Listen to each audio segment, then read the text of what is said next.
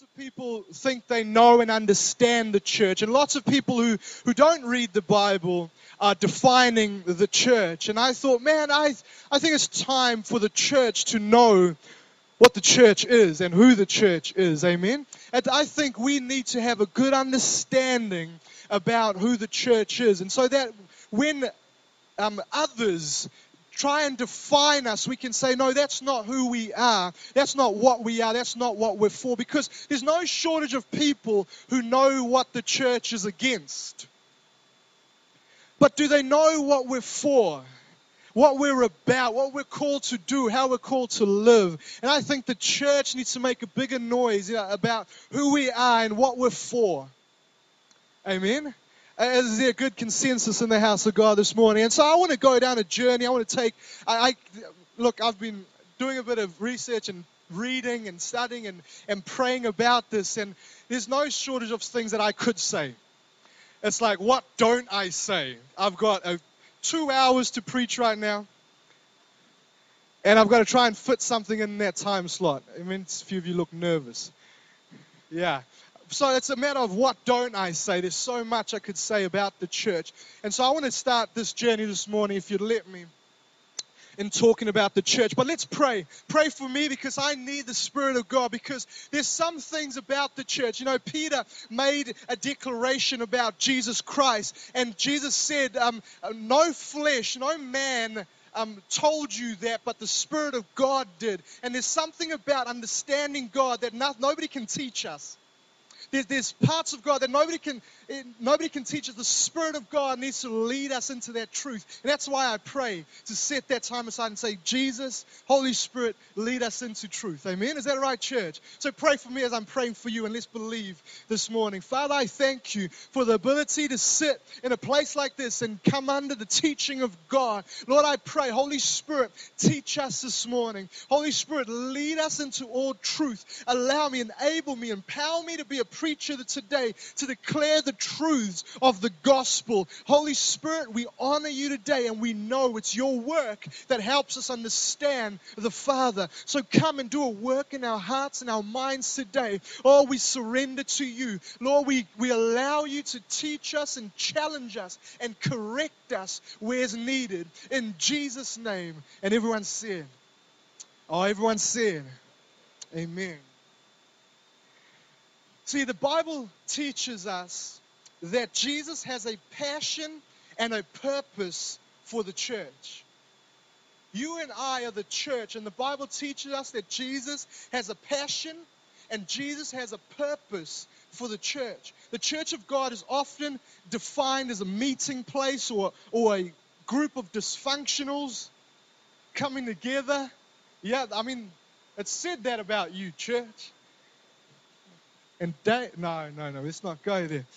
And lots of people think they have the ability to define the church, but that's been done by the Word of God. That's been done by Jesus Christ. And He said, I'll, I'll talk about that in a moment. And one of the beauties is that He said He'll build it. But let me read you a bit of something now. I'm taking the time to pen. See, as we look at the early church in the book of Acts, we see that there were people of roots and people of reach. Constantly growing deeper as a community of believers. And on that basis, going out and reaching the world. So they had strong roots, and the roots were, uh, were about Jesus Christ. The fact that they had encountered Jesus Christ, they had lived and walked with Him, that, that they knew Him. They knew that He was the way, the truth, and the life. That's where their roots went deep into. But there were people not only of roots, but there were people of reach. And so their roots enabled them to reach and have impact in the early world that they lived in. Amen. Those times in the early church, in the times that they lived in. In the beginning, the church was a gloriously messy movement of people. And sometimes we, we have this tendency to tidy church up. But as we look at the early church, it was messy and there, there was betrayal and there was death and blood and, and confusion and misunderstanding of times and seasons and, and was gloriously messy. It is unbelievable that the, the, the church survived its early years. It's unbelievable. A small group of Jewish rebels defied an economic superpower and a long standing religious system that had been in place for thousands of years, generations. This motley crew of Jewish guys who just thought, this is the Jesus Christ is the way, and we're going to do everything to tell others about him. And so, in doing so, they defied an economic superpower and a religious system that had been in place for, for um, thousands of years. But just 12, starting with 12 guys. Went down 11, and we brought back up to 12. It's a bit of confusion, awkward moment in the church history there. But one guy betraying Jesus. Don't want to talk about it right now. Right? Another conversation. See, but they did all this. They, they, they, they risked life and limb, everything, for one reason. They had been and believed in carpenter in his early 30s who had a vision, a plan, who had power, and he said that I will build my church and the gates of hell will not prevail against it. They took those words, they received salvation, and they decided to live on mission. And friend, what you've got to understand today is no different from back then. We're to receive salvation, which is a free gift from Jesus Christ, and then put our roots down deep into the truths of the gospel, and then reach out as much as we possibly can in this life. Amen? So we too are a people of roots and reach because Jesus does have a purpose and a passion for his church. You see, Jesus turned to Peter and says, I'll build my church and the gates of hell will not prevail against it. You know, one thing I want to talk about this morning is this group of people called the church. See, we're not defined, and we shouldn't be defined by just a group of people meeting on a Sunday. It doesn't complete the definition. That's not enough. We should not, not only be defined by who comes into this place, but who goes out and how do they go out. See, because the church is not just a group of people with issues that found some common ground and happy to meet together. The Bible says very differently about us. The, the Bible describes us very differently. And I want you to carry this definition that I give you this morning. Like I said, there's so much that I can say about the church, but I want you to carry this. I've, I've narrowed down to one point for this morning. I'll share that point with you in a moment, but I want you to carry this definition of the church as we go on. It's found in 1 Peter chapter 2, verse 9 to 11. 1 Peter chapter 2, verses 9 to 11. You give me a good amen when you got it. Just want to give those turning in their Bibles a chance to get there. 1 Peter chapter 2, verse 9 to 11. This will be the basis of our sermon this morning. Hallelujah. And this is what the Word of God says. But you are not like that, for you are a chosen people. You are royal priests, a holy nation, God's very own possession. As a result, you can you can show others the goodness of God, for He called you out of the darkness into His wonderful light. Now, this is true of everyone who sits in this place today. Once you had no identity as a people, now you are God's people. Once you received no mercy, now you have received God's mercy. That's the church. That's the definition of church that we agree with. Dear friends, I warn you as temporary residents and foreigners to keep away from worldly desires that wage war against your very souls. You see, friend, First Peter chapter 2 verse 9 just defines, begins to define the church. But you are not like that. You are a chosen people. You are a royal priest, a holy nation, God's very own possession. That's the church. That's the church that you are part of. That's who you are. God's very own possession. And here's the one point I want you to take away from this sermon today. I want you to remember this, friend. I want you to remember this. What you should know about the church is this those who come to Jesus aren't the same as those who go from him. I, I, I, want, I want to explain this. Use the rest of my time with you today to explain this statement. But those who come to Jesus aren't the same as those he sends out. Those who come to Jesus aren't the same as those he sends out. Not the same people. Not the same people. 1 Peter chapter 2, 9, remember? But you are not like that. You are a chosen people, a royal, you are royal priests, a holy nation, God's very own possession. Let me let me furnish, let me, let me put some flesh to that thought that I just gave you that those who come to Jesus aren't the same as those he sends out. Abraham, Abram came to Jesus, came to God infertile. He came to him discouraged, too old to have purpose and destiny, with no means of bringing his dream and vision to pass himself. But he went away from God, Abraham father of many nations, blessed, and one who carried the blessing for many families, for the whole earth, in fact. He came to God, Abram, but went from God, Abraham, a blessed man, a changed man, God's very own possession, not like he was before, a chosen person, chosen by God, a royal priest, a holy nation See, those who come to God aren't the same people that go from Him. To the church, those who come to church aren't the same. Daily came to church, one man. I'll pick on Daily this morning. Hopefully, mess with his mind a little before I take him on the tennis court this afternoon. Put some fear in his heart. Amen. Church, help me out with this one. But he came into church one man. But the man who went through the waters of baptism today and came out is not the same person. He came to Jesus one way, but he's leaving a whole new person.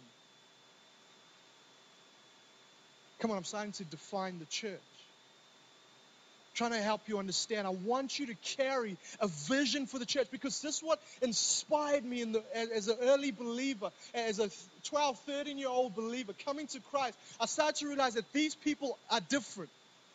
They're not the same as what I encounter at school and out in the world. They're not the same. And that's true to the Bible. Because you sit here today and you're not the same person who once walked. If you are, friend, you need to come to Jesus not to, not to church at the netball conference. You need to come to Jesus because those who come to him walk away different. Abraham's wife, Sarai, came to the father, a doubter, fearful, and proven to be, to be a happy liar and a schemer. But after an encounter, after being with God and seeing the faithfulness of God, uh, her name was changed to Sarah which means pure, happy, a princess, came to him one way. And God did not reject her because she was flawed and, and a liar. We can't work with liars. We can't work with schemers. No, she came to God one way and walked away a totally different per- person. She was part of the promise and the plan of God. She was part of it. And that defines the church. Every single one of you, us collectively, we are part of His purpose, we are part of His passion. We've come to Him one way liars, schemers, deceivers. Yes, you. Yes, me. We came to Him fearful, doubting, with a checkered background, reason to be disqualified and not trusted with the plans of the Most High God. But He chose you anyway. And He calls you a chosen people, handpicked. That's who you are. That's the church. It's a big deal. The church is a big deal.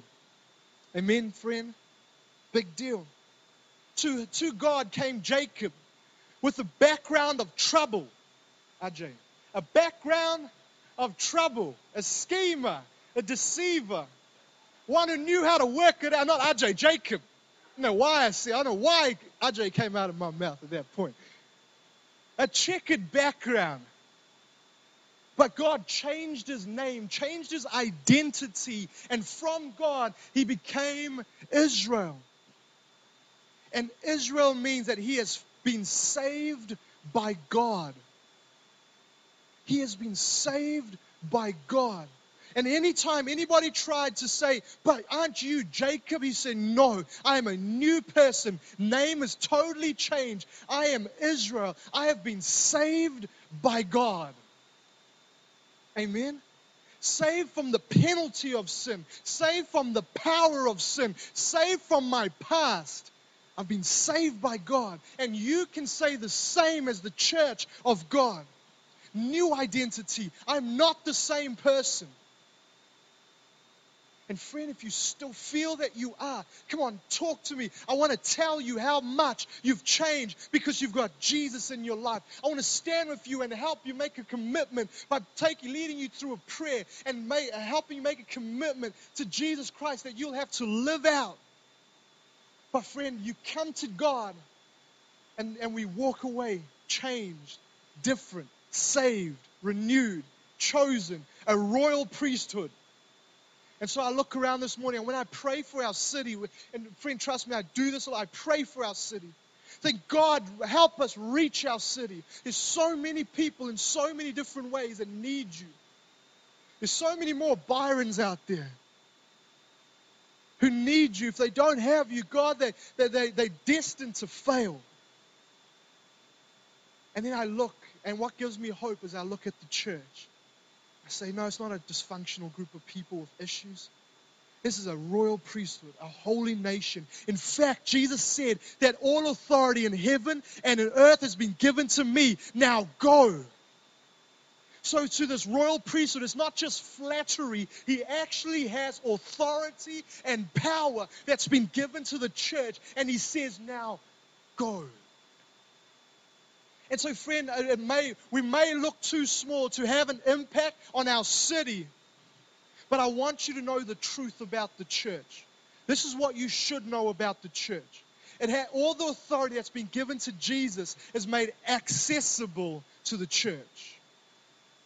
You and me so we can change environments, we can influence situations, communities, groups, businesses, families. We can do that because we are the church, not the same people who came to him. A totally new people. Is somebody with me today? 2 Corinthians chapter 5 and verse 17. 2 Corinthians chapter 5 and verse 17. You see, one of the ways we've been defined as a church is that we, we always want something from people. In fact, the truth is we want something for people. 2 Corinthians chapter 5 and verse 17 says, Therefore, if anyone is in Christ, therefore, if anyone is in Christ, the new creation has come. The old has gone, the new is here. Therefore, if anyone is in Christ, the new creation has come. The old has gone, the new is here.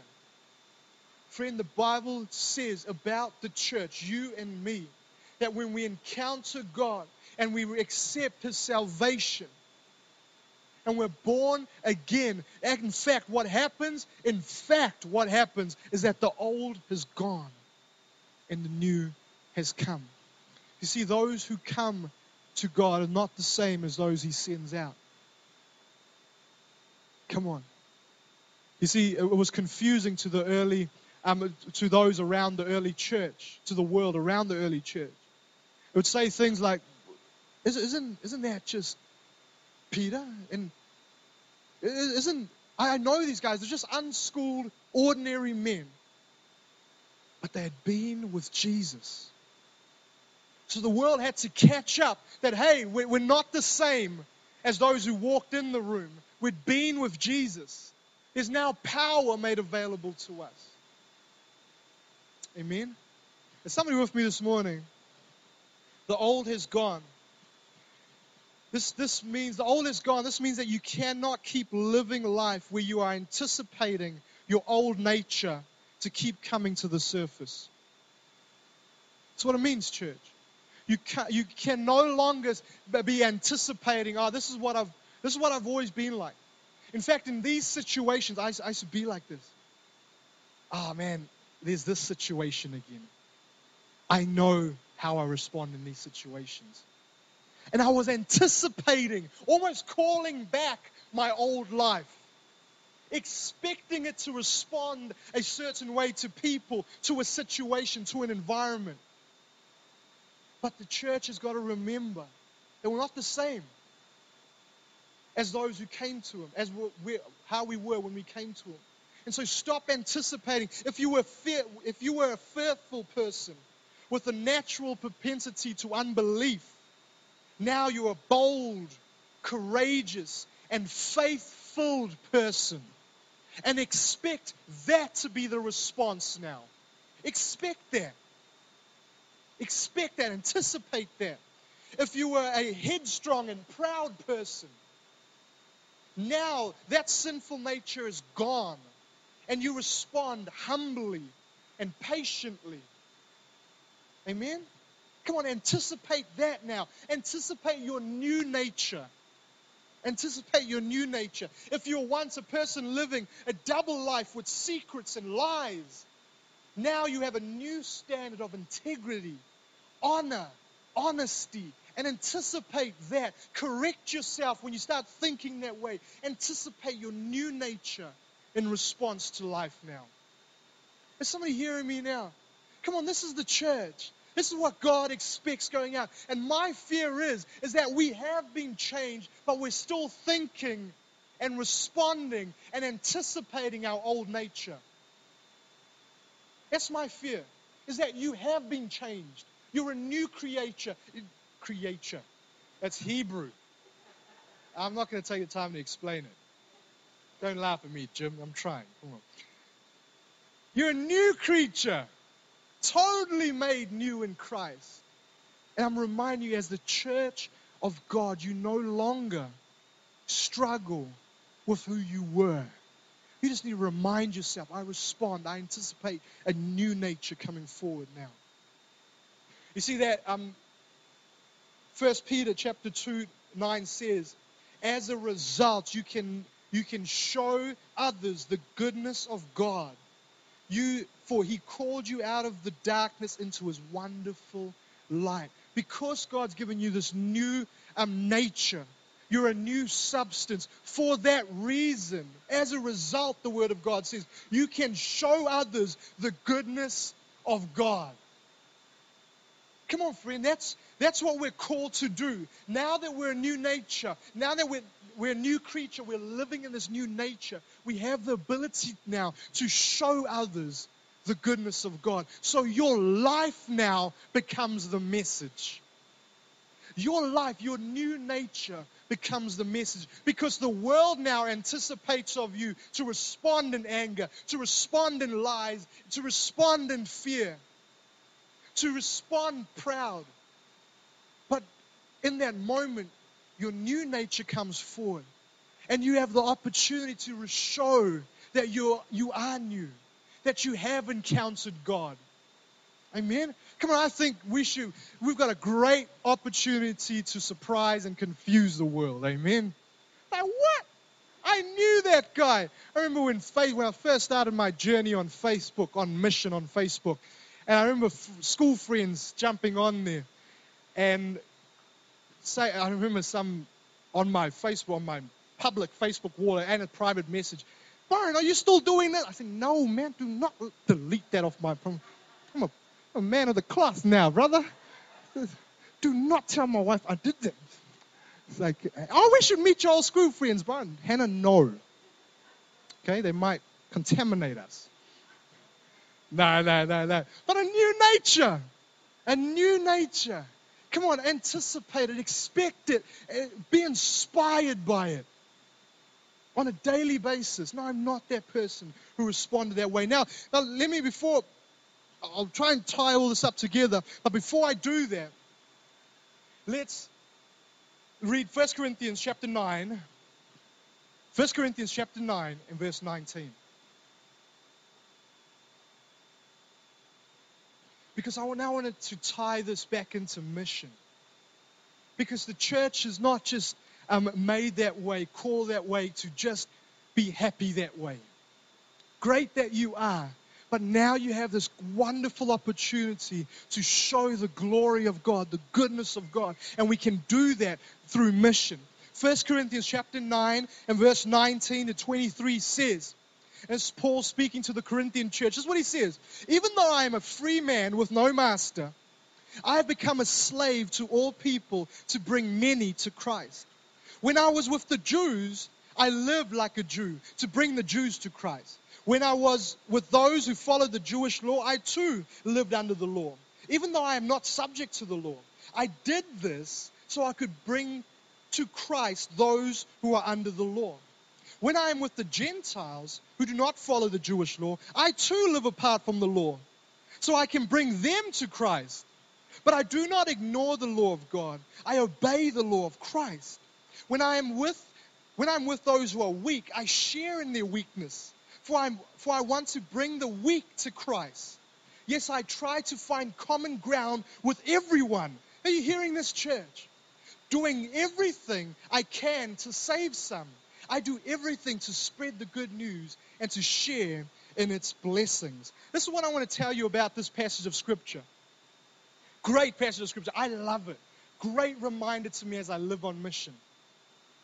But this is what I want to tell you about this. What we do as a church, what you do as an individual, is defined by Scripture. But what Paul is showing us here is that some of the things we do is determined by the culture. So, what we do as a church is defined and determined by Scripture, what we do. But Paul says that how we do it, how we, uh, how we reach people, so how we worship, what we do is we worship. But how we do it here in Auckland, New Zealand, is defined by our culture, so that we can reach as many as possible. How, in, in, when I go to India, what we do is defined by Scripture. We worship God. But how we do it there is determined by the culture so that we can reach as many, somebody with me, as many people as possible. So now this new nature person, let me link the two. This new nature person, it starts to learn, remember, puts their roots deep and, is, and lets the Bible tell them how they live, what they do. And then they look out as a missionary to the world we live and say, how can we best reach as many as possible? Amen? Is that right, church? So that's what we do with this new nature. What we, how, what we do is defined by Scripture. So we break bread and we fellowship. We have people in our homes. We love on people. But how we do that is that we look, and this is what I'm inspiring our church to do, is look up and say, what is the culture around us? How can we best connect with these people? Is somebody with me this morning? Now, friend, what I want to tell you today is that in, in, in this body of believers, of ourselves, we anticipate a new nature. But of, for others and of others, come on, don't hold them to their old nature. Don't hold them to their old nature. Because when, when we can anticipate their new nature, and we can expect the very best when we can move forward on mission as a church, leave none behind. Everybody who comes in finds that this is a place of destiny and purpose and love and fulfillment. They can find that they can meet God here, they can worship Him and encounter Him, they can trust people here because we don't hold the old nature to them. And say, actually, we just got to wait a bit because Come on, we use wisdom. But we just we don't say, man, you've got a history of this. And we won't allow you in. But come on, we, we're saying people have a new nature. That is the church. They have a new nature, and we expect a new nature. They expect a new nature. And so together we go live on mission, trying to reach as many as possible. And so how we do that changes and shifts, and, and, and, and, and we keep looking how's the best way to do that. And all the while reaching as many people as possible. Let me tell you, this is the thought I want you to go with today. Those who come to Him aren't the same as those who go away from Him. Not the same. Not even slightly. New creature. Creation. Dave, don't smile. New, new creation, new creature, new